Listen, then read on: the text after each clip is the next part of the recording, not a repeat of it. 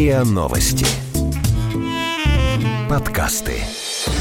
Страхи, ошибки, ошибки, страхи. Страхи. Ошибки.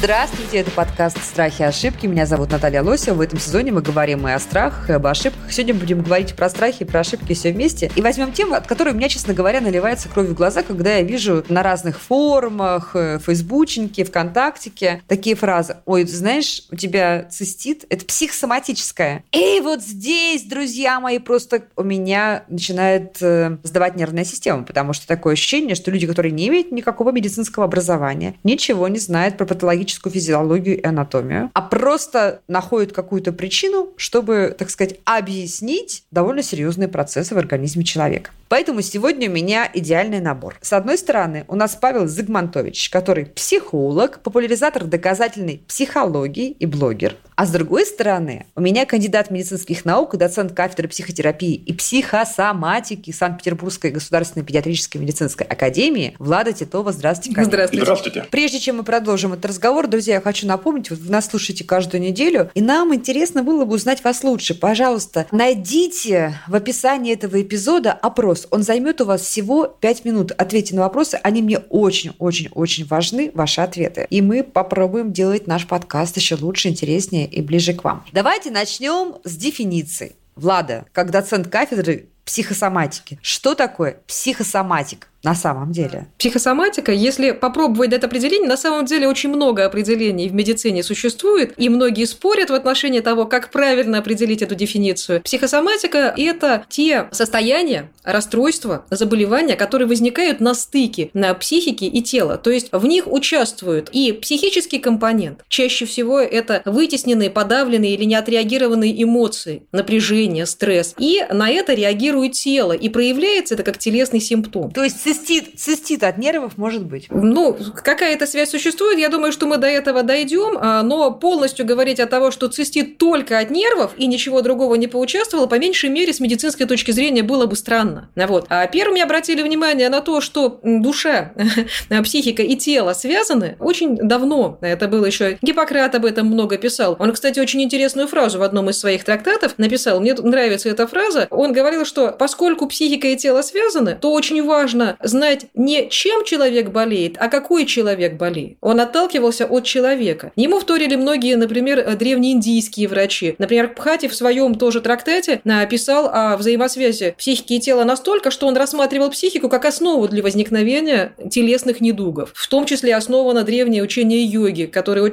очень хорошо поняли, насколько психика может влиять на, на состояние тела. А позднее, вот сам термин, если вам интересно, когда появился, по-моему, это 1818 год, это немецкий врач из Лейпцига, предложил а, психосоматические причины различных заболеваний. Потом еще один врач через 4 года эту идею подхватил, но популярной она стала только в 50-е годы прошлого века, когда начали активно изучать и нашли множество подтверждений, что действительно психика вносит весомый вклад в наше состояние здоровья. И действительно при определенных нарушениях психики могут возникать определенные недуги. И почти тогда же ученые поняли, что категорий этих недугов очень-очень много. А я могу просто привести примеры, вам перечислить взаимосвязь психики и тела, чтобы вы поняли, что эта проблема очень неоднородная, она очень сложная на самом деле. Так, например, Давайте. классические психосоматические заболевания – это заболевания, которые даже Всемирная организация здравоохранения выделила когда-то в знаменитую Чикагскую семерку, да, наверное, знаете Холли Севен. То есть, когда в условиях стресса, депрессии, тревожного расстройства дебютирует или обостряется соматическое заболевание. Оно сначала возникает, а потом стресс вносит весомый вклад в Например? обострение. Например, это истинная или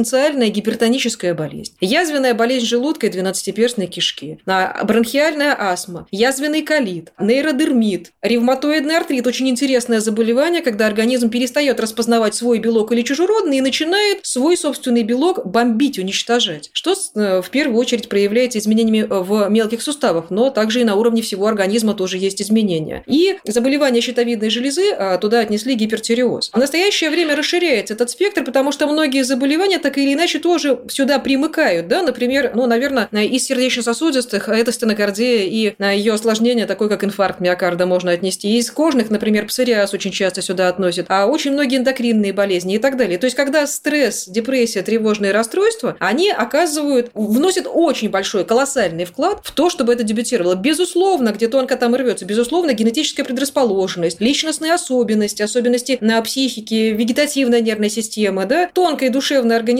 тоже вносят свой вклад. Особенности темперамента, о которых писал еще Гиппократ, особенности детства. Ну, мы не будем сейчас все факторы разбирать. Это первый тип, чтобы мне сейчас не уходить от э, этой темы далеко. То есть, когда в условиях стресса и депрессии возникает соматическое, то есть телесное страдание. Второй тип, когда психическое расстройство, то есть та же самая депрессия, она бывает соматизированная, она дает соматические симптомы. То есть у человека действительно начинает что-то болеть. Какие-то неполадки могут случиться там с кишечником. Ему вдруг становится сложно дышать. И это как эквивалент тревоги или панического расстройства и так далее. И человек, естественно, отправляется к терапевту с совершенно конкретными жалобами, которые его беспокоят, подвергается многократным обследованиям, ничего у него не находят. Это функциональное расстройство. То есть это расстройство функции. И говорят, ты симулянт. Да, или, или симулянт, или говорят, успокойся, вот э, все будет хорошо, у тебя нет расстройств. Человек продолжает обследовать, потому что у него болит, потому что ему плохо. А вот это такие функциональные состояния, они называются соматизированные эквиваленты депрессии или функциональные неврозы. Это второй вариант взаимоотношения психического и соматического. Третий вариант – это когда психические какие-то расстройства появляются как реакция на, например, диагноз. У человеку сообщили диагноз, онкологический, например, а уже вроде бы есть сам факт, но человек не может принять, э, это сложно быть готовым к восприятию такой информации, и возникает э, психическое состояние в виде той же депрессии, которая начинает влиять и ухудшать течение вот этого заболевания, уже появившегося. И, не, и неважно, оно появилось при участии стресса, депрессии или нет. Есть четвертый вариант. Есть вариант, когда сами по себе заболевания сопровождаются такими изменениями в центральной нервной системе, что они приводят к формированию депрессии, тревожных расстройств. То есть есть заболевания, которые э, поражают непосредственно центральную нервную систему. Это тоже взаимосвязь психики и телесного. Есть еще одна группа, на группа конверсионных так называемых расстройств. Но это термин непонятный, поэтому объясню. Когда подавленное напряжение, невыраженная эмоция или какой-то импульс, об этом еще Фрейд говорил много лет назад, когда человек, например, сексуальные, агрессивные импульсы какие-то подавляет себе или что-то еще, или просто в обществе не принято определенные вещи говорить, проявлять. Ну, например, начальник накричал, не, при... ну, не очень уместно вслух сказать сразу начальнику все, что ты о нем думаешь. Это может плохо закончиться. Это невыгодно. Вот человек это все проглотил в буквальном смысле, да, и это может потом обернуться конверсией симптома. То есть а, появляется симптом у предрасположенных, у определенных типов личности. Например? На, в виде... Но я могу прямо пример из практики, который Давайте. наглядно демонстрирует конверсию, который лично я запомнила, как один из самых ярких. На, когда на,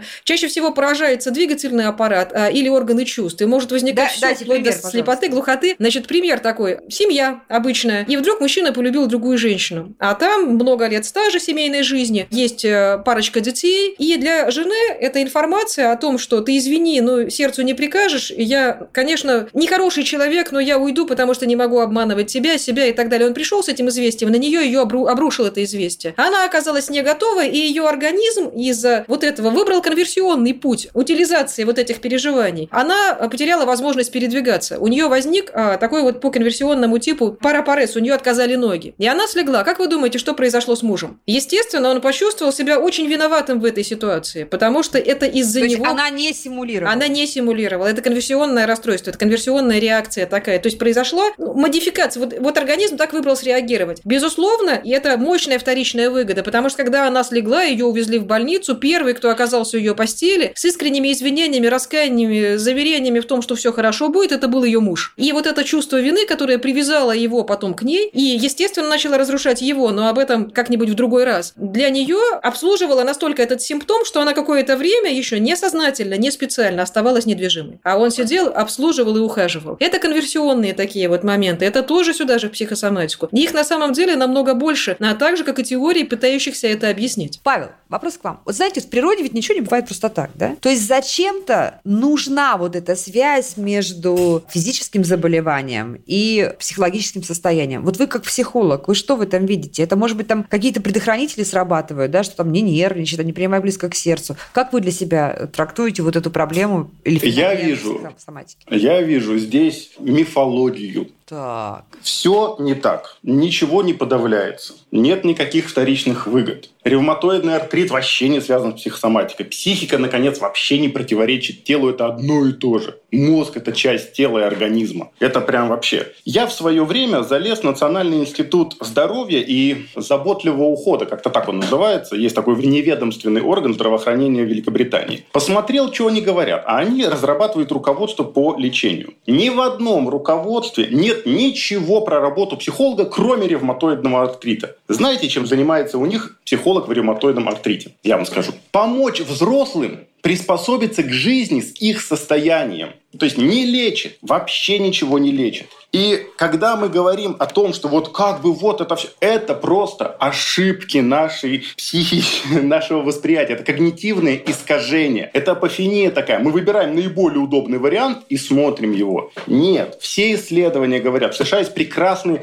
журнал, называется «Психосоматическая медицина». Нет там ничего о том, что психология или психика может вот это все сделать. А о чем Там же только- это журнал? О чем же это журнал? Там только о том, что психологические факторы, безусловно, являются дополнительными в разных ситуациях, но не ну вот, вот только дополнительными. Ну, Влада Если же об этом и человек- говорит. Нет, слушайте, Влада Нет. же вам не говорит, что стресс вызывает гастрит. Влада говорит, что, процитирую, где тонко, там рвется. А, Всё я- так. Да, я хочу пояснить. Но То это есть, не с вашей значит, точки зрения, что- Всемирная организация здравоохранения, которая официально эти заболевания признала значимость стрессовых факторов в их формировании, безусловно, у предрасположенного человека, безусловно, при совпадении других факторов, да? То есть вы считаете, что это неправда? я буду с вами ругаться, простите меня, Давайте, пожалуйста. Павел, Я- ну слушайте. Я же- понимаю, что у меня крайне слабая позиция, ибо я не врач, но я прям буду рычать, рыть ногами землю и готов на любые кары небесные. Говорите, чтобы не кончилась психосоматика у вас. Тем более, что кар небесных вам не грозит. Когда я читаю исследования о соматоформных расстройствах, это боли по разному телу, непонятно про что. И в этом исследовании написано, что самым вредным фактором в поведении врачей является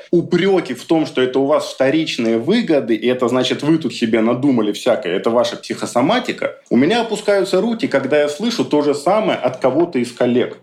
Холодность врача, равнодушие врача, молчание врача не настолько поражающий фактор, как упреки врача, что это ваши вторичные выгоды. Я считаю, что мы должны просто полностью людям сказать, да, это дополнительный фактор, все, забыли о нем. Ничего больше нам про это знать не надо. Никак больше людям рассказывать про это не надо, потому что это все неправда. Конверсионные расстройства – это то, что в советской психиатрии, вы наверняка знаете, Влада, называли патологическим приспособлением к субъективно неприемлемым условиям среды обитания. Это никак не связано с психосоматикой. Это у человека просто вот так вот получилось, вот нахлобучило человека. Но мы не знаем, что там за психосоматика, если она там. И если мы людям про это рассказываем, мы порождаем вот этот колоссальный рынок, где люди... Вот простой пример. Человек ходит к психологу, говорит, у меня шумит в голове. Шумит что-то в голове. Ну, психолог с ним работает о психосоматике. Потом этот человек догадался рассказать другому психологу, не мне. Другой психолог сказал, иди-ка ты на МРТ. Человек пошел на МРТ, у него нашли какой-то там э, где-то в голове в сосуде, тромб в сосуде, который вот-вот-вот мог оторваться. Ну, провели легкую операцию, все наладилось. Если бы он еще полгодика походил, мы не знаем, человек бы помер, вполне возможно. И я таких историй могу вам рассказывать очень много. Я считаю, мы должны вообще наглухо забыть это слово и вообще никому об этом не рассказывать. Ибо это вред, который просто ну, не феноменален. Это как Подожди, гомеопатия, слушайте, ёлы-палы. давай- Павел, Давай- я, да, я хорошо, с вами давайте- даже стоп, соглашусь, а, только вы превратно понимаете медицину. То есть вы думаете, что а, мы не обслед...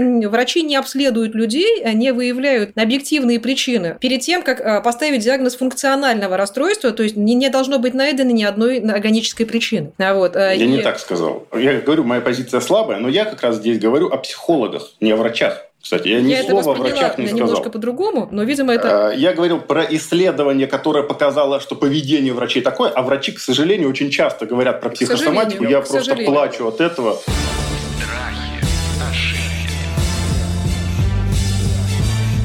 Страхи.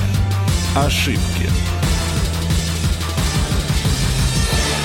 Конкретный пример, значит, с популярных, так сказать, сайтов. Если болят уши, значит, ты не хочешь что-то слышать.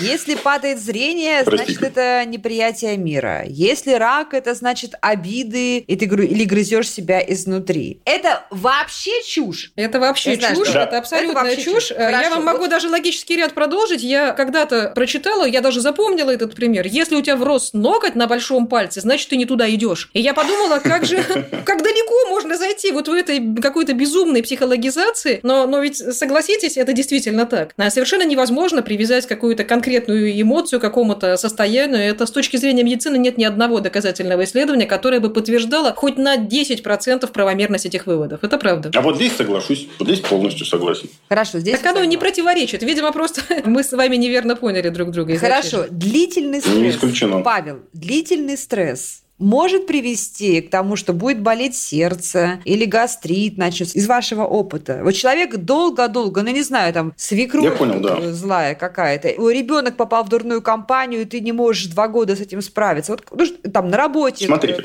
Наталья, отвечу. Хронический неконтролируемый стресс ослабляет защитные системы организма. А случится ли что-то, мы не знаем. Мы не можем это предсказать. Да, в ряде случаев случается. В ряде случаев случается без всякого длительного неконтролируемого стресса. То есть ответ на ваш вопрос такой – да, но это плохой ответ, потому что он позволяет вот этой вот мифологии развиваться. Хороший ответ звучит так. Это может случиться и с абсолютно благополучным человеком. Есть такая наука – психонейроиммуноэндокринология. Как вы, наверное, слышите из термина, он увязывает воедино три системы. Это, собственно, психику, это систему иммунитета, факторы клеточного и гуморального, и это эндокринную систему, на все железы внутренней секреции с их гормонами. Это очень взаимосвязанные вещи. Поэтому, когда у человека не порядок с психикой, то а, поскольку а, факторы иммунитета, гормоны и нейромедиаторы, то есть основные белки, которые в психике выполняют самые важные функции, они очень похожи химически. И как только в одной из систем непорядок, сразу моментально страдают а, и остальные системы. И именно поэтому они по другим причинам длительный хронический стресс или острый, но сильный по воздействию, или слабый, но настолько длительно существующий, что человек никак не может с ним совладать, и у него нет возможности самоизолироваться из этой ситуации, а могут подтачивать факторы иммунитета, причем и общего, и местного иммунитета, и приводить, опять же, к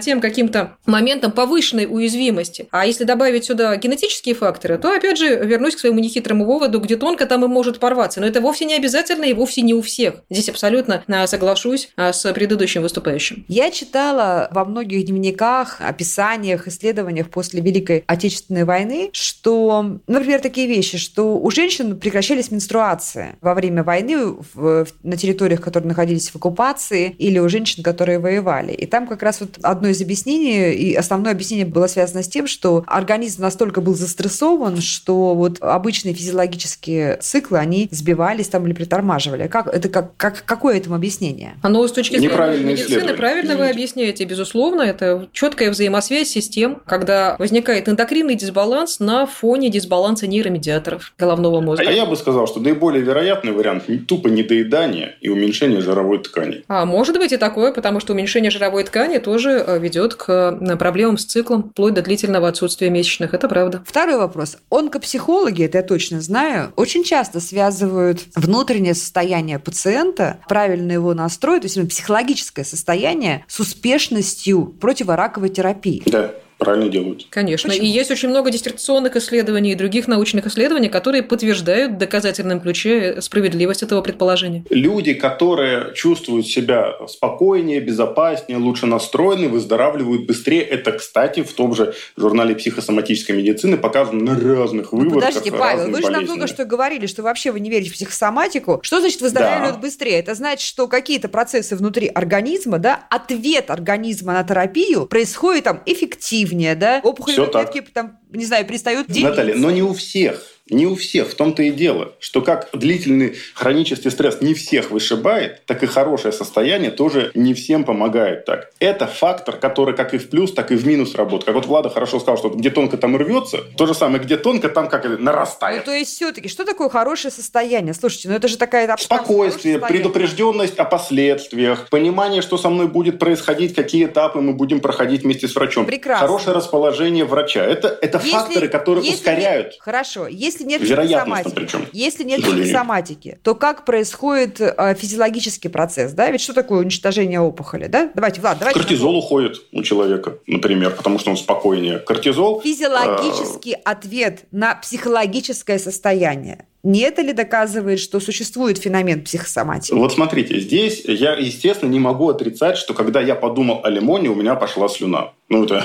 Кстати, это очевидно, да? да. Это самый яркий пример, самый наглядный пример. Я говорю не об этом. Я говорю о том, что когда мы говорим о психосоматике, мы настолько вот по грани ходим, что единственное, что мы можем говорить о ней, чтобы не навредить людям. Вот моя главная цель всегда не навредить людям. Это сказать им, что да, это фактор, который работает в одну и в другую сторону вероятностно. И все, хватит об этом разговаривать. Этот фактор надо учитывать, минимизировать стрессы, максимизировать хорошее там состояние, психологическое благополучие это называют, psychological well-being. Но это все, что мы можем говорить на эту тему. Потому что иначе мы вредим людям и распространяем, даем пространство для вот этой мифологии. Вот моя позиция. А можно я свою позицию озвучу? Я даже буду опираться просто на официальную статистику для пущей доказательности. А, по данным разных исследований, которые и в России были, и за рубежом, а, и а, там цифры немножко разные приводятся, до 50-60% людей, которые обращаются за помощью в поликлинике к разным специалистам, от терапевтов до узких специалистов, они страдают как раз сопутствующими, сопряженными расстройствами психики. Ну, может быть, расстройство слишком громкое слово, да, это донозологические, то есть доболезненные формы психических расстройств, тех же самых тревожных и депрессивных. Если мы посмотрим исследования по детям и подросткам, то это будет за 60%. У них соматические страдания. Но если мы будем игнорировать компонент, который происходит в их психике, мне кажется, мы окажем им на медвежью услугу. И именно поэтому они не по какой-то другой причине врачей-интернистов сейчас активно обучают распознаванию тревожных начальных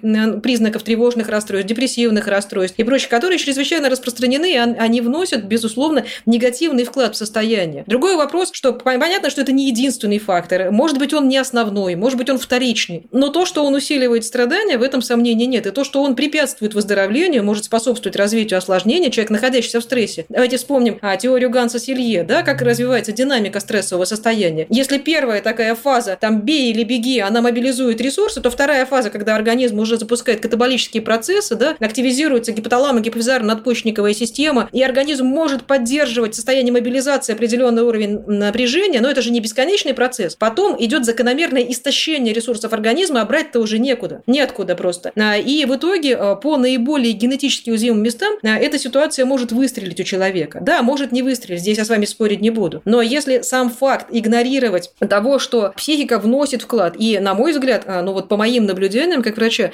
достаточно серьезный вклад в психическое состояние вносит и в процессы заболевания и обострения, и в процессы выздоровления, восстановления. Поэтому если мы скажем, что это все ерунда, и какая разница, плохо вам или хорошо эмоционально, мы, наверное, будем сильно кривить душой. Вот здесь я позволю себе не согласиться.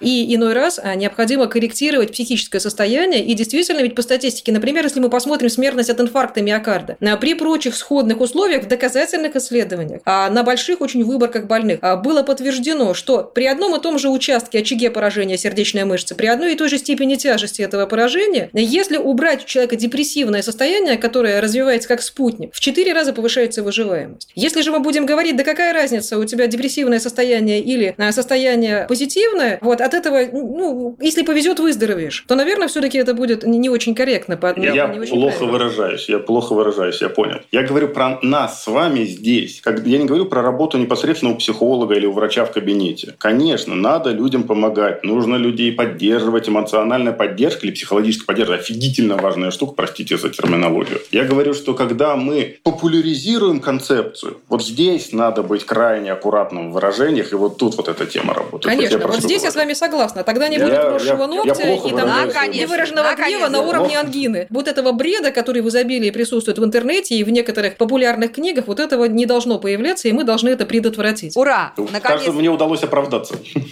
Мои эксперты пришли к единомыслию, друзья мои. Значит, психосоматики с точки зрения мистической взаимосвязи между тем, что вас стрельнуло в пятке или возникла опухоль в головном мозге и вашими переживаниями, не существует. А все остальное, пожалуйста, идем сначала к врачу-клиницисту, а потом за поддержкой психологу. Это был подкаст «Страхи и ошибки». Мы говорили о тех заблуждениях, которые связаны с очень популярным и досужим, неправильно интерпретированным феноменом психосоматики тематики. Это был подкаст «Страхи и ошибки». Мы говорили сегодня с э, моими экспертами Павлом Загматовичем, семейным психологом и популяризатором доказательной психологии и доцентом кафедры психотерапии и психосоматики Санкт-Петербургской государственной педиатрической академии Владой Титовой.